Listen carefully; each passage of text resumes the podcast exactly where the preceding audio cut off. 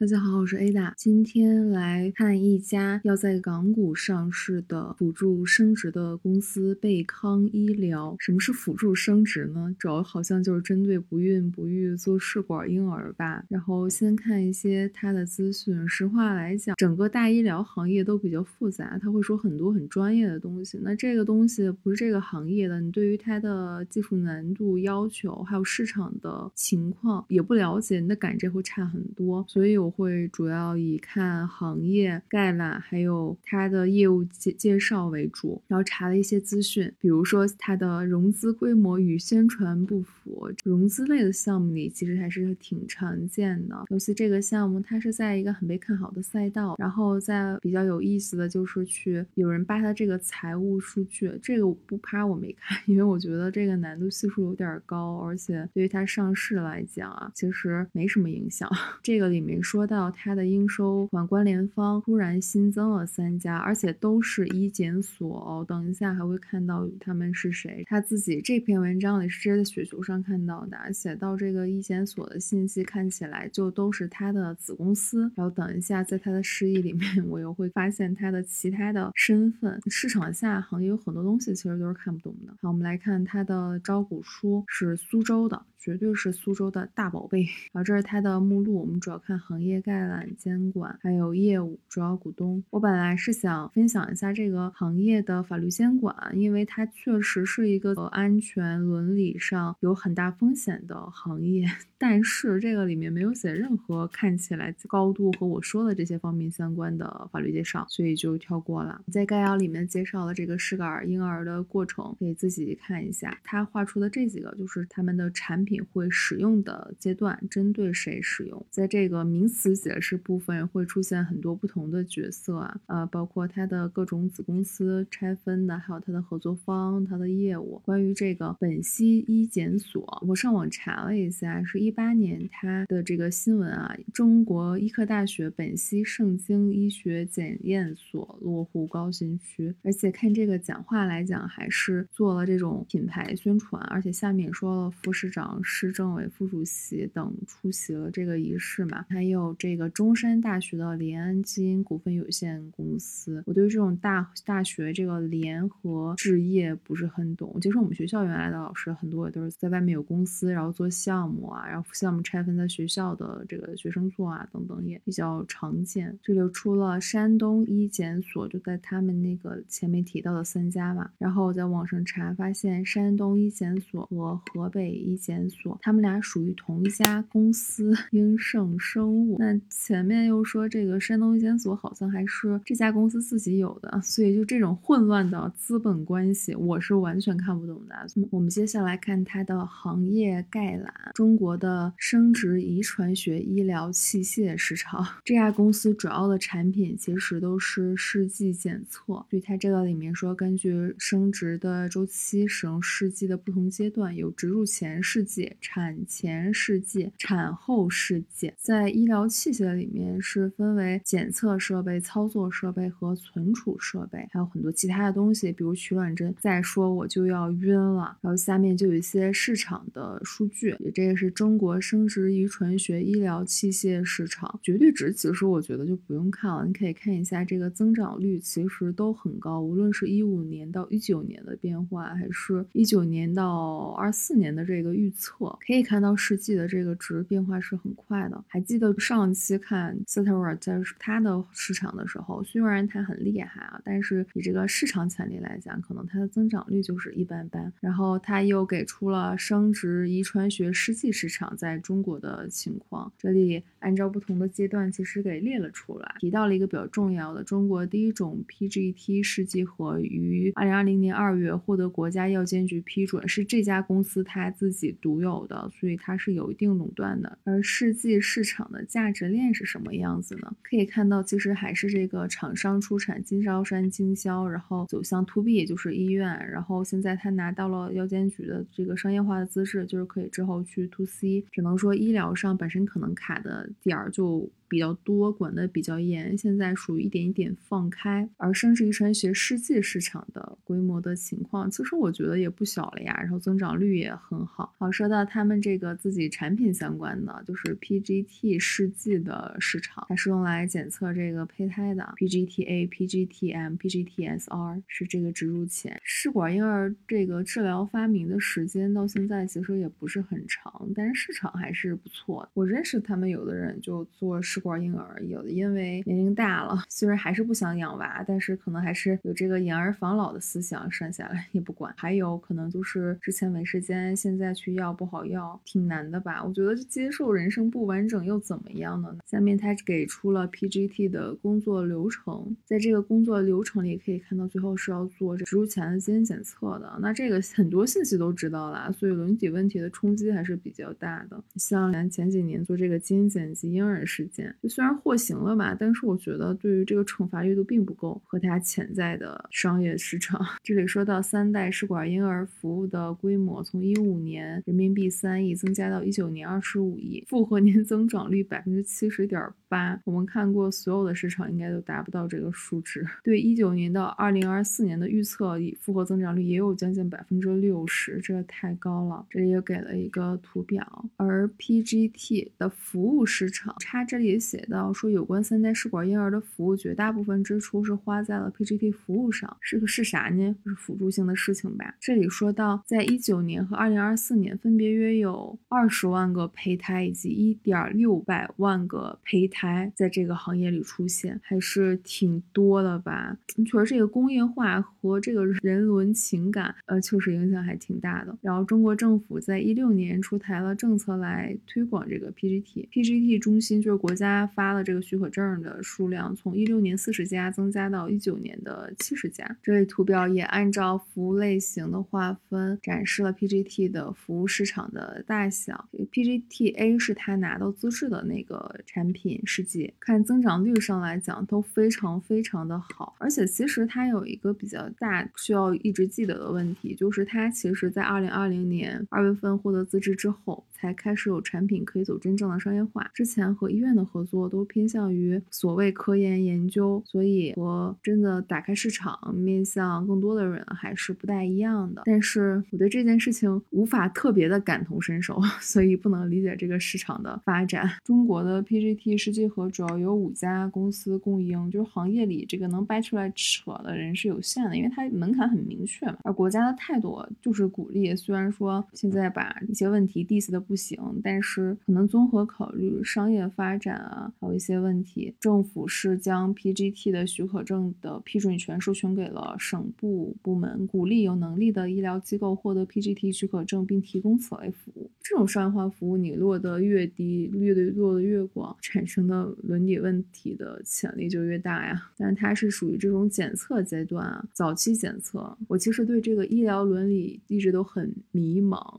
不是很懂，还是在差异化吧。不过生活里傻子不是差异化？PGT PT 试剂的市场规模，本公司的 PGT-A 试剂盒是唯一受国家药监局批准的 PGT 试剂盒，市场上是没有获批准的 PGT-M、PGT-SR 的试剂盒的，所以在 to C 销售上他们是有优势的。而且因为疫情，也许会比较麻烦吧。它的竞争格局是什么样子呢？PGT-A 里面还是只有他们是可以进行商业化的这个产品，而处于临床实验或者注册阶段的 PGA 试剂盒其实还有另外两家，而且年二三年其实就会产出了。这个东西不知道会如果有市场的话，迭代可能也很。快吧，这里给出了用于科研目的已售 PGT 试剂盒中国供应商的情况。这里可以看到知名的华大基因啊，其他的我就都不认识了。它这里列了这个行业的准入门槛，其实就是在技术、资金、资格多方面都是要求很高的，还有你的能力。比如这里说，根据中国法律法规，需要一万份以上的检测样本临床。那这一句话既需要你时间、你的病例、资源吧，这样说算阴谋论吗？不然你这个不可能大街上找人去检测吧？要关于中国产前生殖遗传学试剂市场，中国有三种产前生殖遗传学试剂或药监局的批准进行销售：NIPT 试剂盒、SGR 试剂盒和羊膜穿刺技术剂盒。它是有去销售起别人家的这个 NIPT 试剂盒的。而中国 CNV 服务市场，还记得 CNV 吗？CNV 试剂盒是在产前、中期和晚期妊娠的时候的产品，NIPT 也是这个时候产前的产品。CNV 检测它是分析流产的风险和降低流产率，在一九年的时候，这个总数就很高了。它这里预估了一九年的时候，其实是需要进行大概四十六万次的 CNV 检测。我的天，预计中国第一种 CNV 试剂盒将于二零二一年，也就是今年获国家药监局批准。那这个行业的动态都很快呀，每年都有新的试剂盒在在市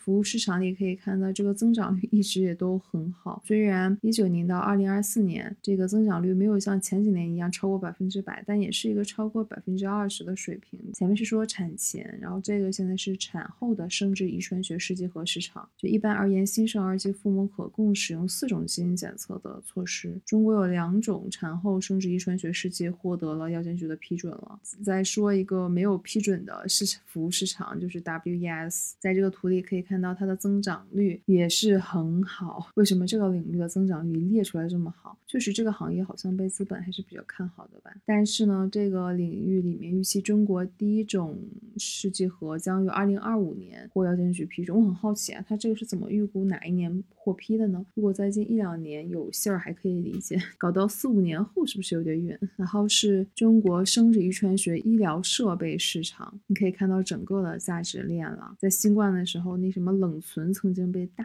炒，但是在设备里面可以看到增长率就非常的惨淡。这里写竞争格局，现在写到了基因测序仪。这几年基因检测也很火呀，我自己测过好几个，但是结果好像都不太一样。讲解，这有十六种基因测序仪已经获得药监局的批准，这里也有名单。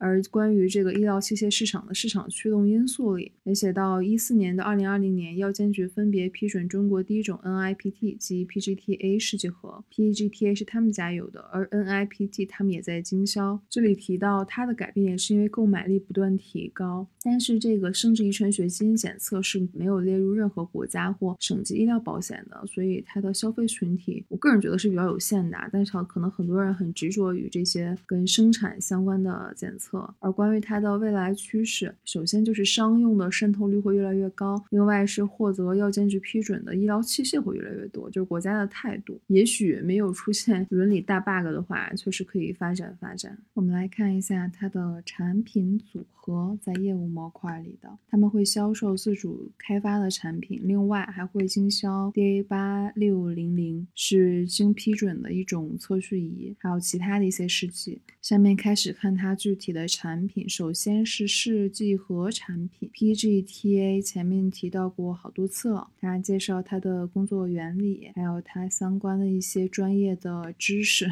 这个显然是超纲的，在后续行动里面。除了说到它被批准以外，是它四月份开始做了商业化。在二零二零年三月，公司与阳光财产保险有限公司建立战略合作伙伴关系，这样他们会给产品的患者提供每个保单最高人民币四十万的保。险，这个阳光财产保险还有印象吗？我们在看易度科技的时候也看到它了，市场是不是很乱？然后 PGT 系列的试剂盒，还有 PGTM，还有 BGTSR 都有他们相关的工作原理，感兴趣可以自己读一下。然后在产前检测的时候，这个 CNV 试剂盒，他们正在准备向药监局去注册检验。他们计划是在二一年，就是今年年初来提交这个注册检验的申请，然后今年会开始进行临床的试验，预计是二零二三年会获得国家药监局的注册批准，都很有信心哈。然后产后的试剂盒 WES 试剂盒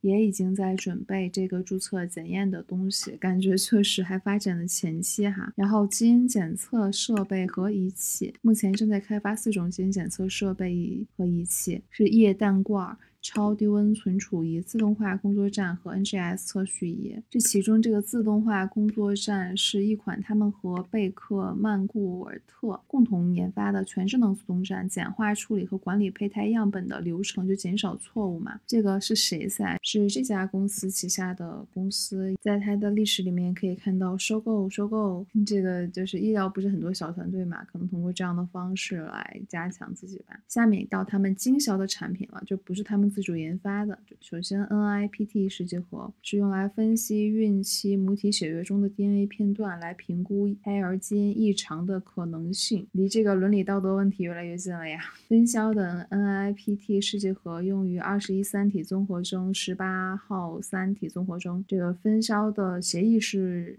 五年，另外还有分销 DA 八六零零，还有和核酸检测相关的试剂盒几种。另外，除了这些销售产品类的，它还有综合解决方案，是个啥子？包括实验室设计、运作管理和指引建议等等。还有这个 NGS 平台是做测序的，都很专业了。所以我觉得看医学的这个招股书真的是只能当机器人来朗读，太难了。在他们介绍内部研发团队的时候，兰波博士。他这个经验非常丰富啊，主导很多项目的研发和应用。然后这家公司参与起草国家胚胎植入前染色体等等等等指南，密切参与了将植入前胚胎的染色体等等等等等等的工作，参与制定 PGT-A 产品的国家标准。可见这个行业确实是空白，规则都自己写了。国家的态度也比较开放。在二零二零年，销售可能还没有去完全打开吧，毕竟这个还需要等资质相关。的事情。另外，在对外合作上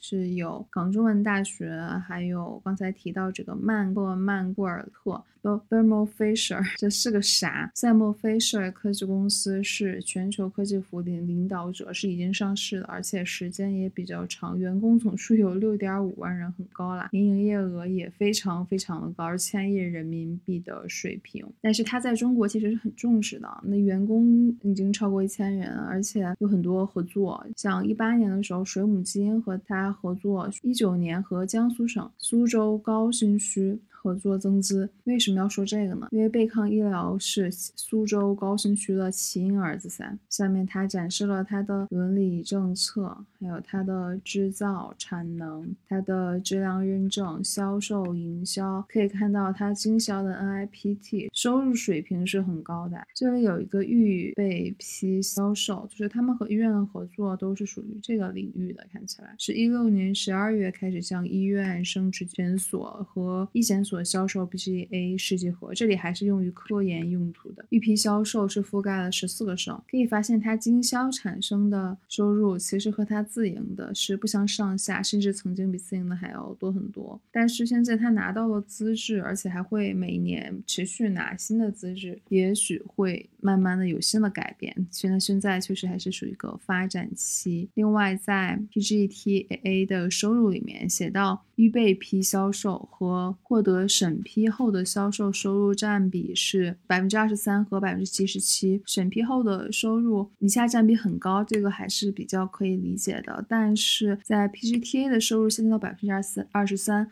而且你看它的这个绝对值和之前一九年比，并没有一个很大的提升，所以可以知道它这个预备批销售是有明显下降的。这个动荡的市场啊。在它的销售模式里面，可以看到他们覆盖了哪些省。这里介绍了他的第三方推销商，别人来做推销，是在中国二十四个省，拥有十位第三方推销商，覆盖了二百五十二家医院，而这前十位推销商就是这些。这家公司的客户主要就是生殖诊所、妇幼医院和有辅助生殖功能的医院。在主要客户里面，每一年都会看到苏州的医院，还有新疆的医院，而南京芳华会贯穿它的。各种介绍里面，你可以看到，在二零二零年的这九个月里，前五名的收入占比快百分之五十了，这很高。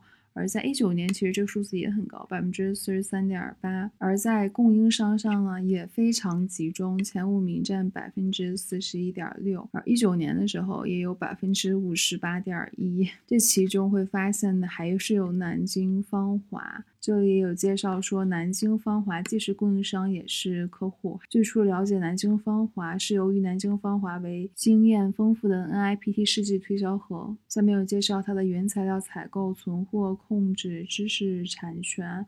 这里面好多待审批就跳过了，然后奖项认证可以看一下，苏州就是它的大本营，苏州市独角兽培养企业，苏州市科技型中小企业，苏南国家自主创新示范区独角兽企业等等。等一下看到资方就更明确是亲儿子三。它的雇员是有一百八十五名全职的，可以看到研发和技术支持加一起就有一百二十七个。它的主要股东首先是高瓴香港，它的资方。方嘛，但其实占比也是不到百分之七，然后团队占比很高的，这个创始人梁博士是百分之四十五点六六，那这个贝康投资主要其实也是梁博士在控制，所以本身的创始团队占比是很高的。这里想说一下元和原点，它这里介绍是由苏州工业区域经济发展有限公司是大持股，而这家公司是由苏州工业区域管理委员会是大股东，所以可以。可以发现苏州工业产业园可能就是它的最坚实的后盾。在下面这个苏州新建园里也可以看到介绍，是它的主资方是苏州工业园区管理委员会全资持股的，所以是亲儿子噻。好了，这家公司我们就看到这里，当一个八卦看吧。就是虽然现在某事件被衍生出的话题。非常非常的重，很多负面的消息，但是嘴上说着痛斥，商业行为却很实在的体现出了资本以及市场里面的态度。这个行业之后会如何发展呢？我们且行且看吧。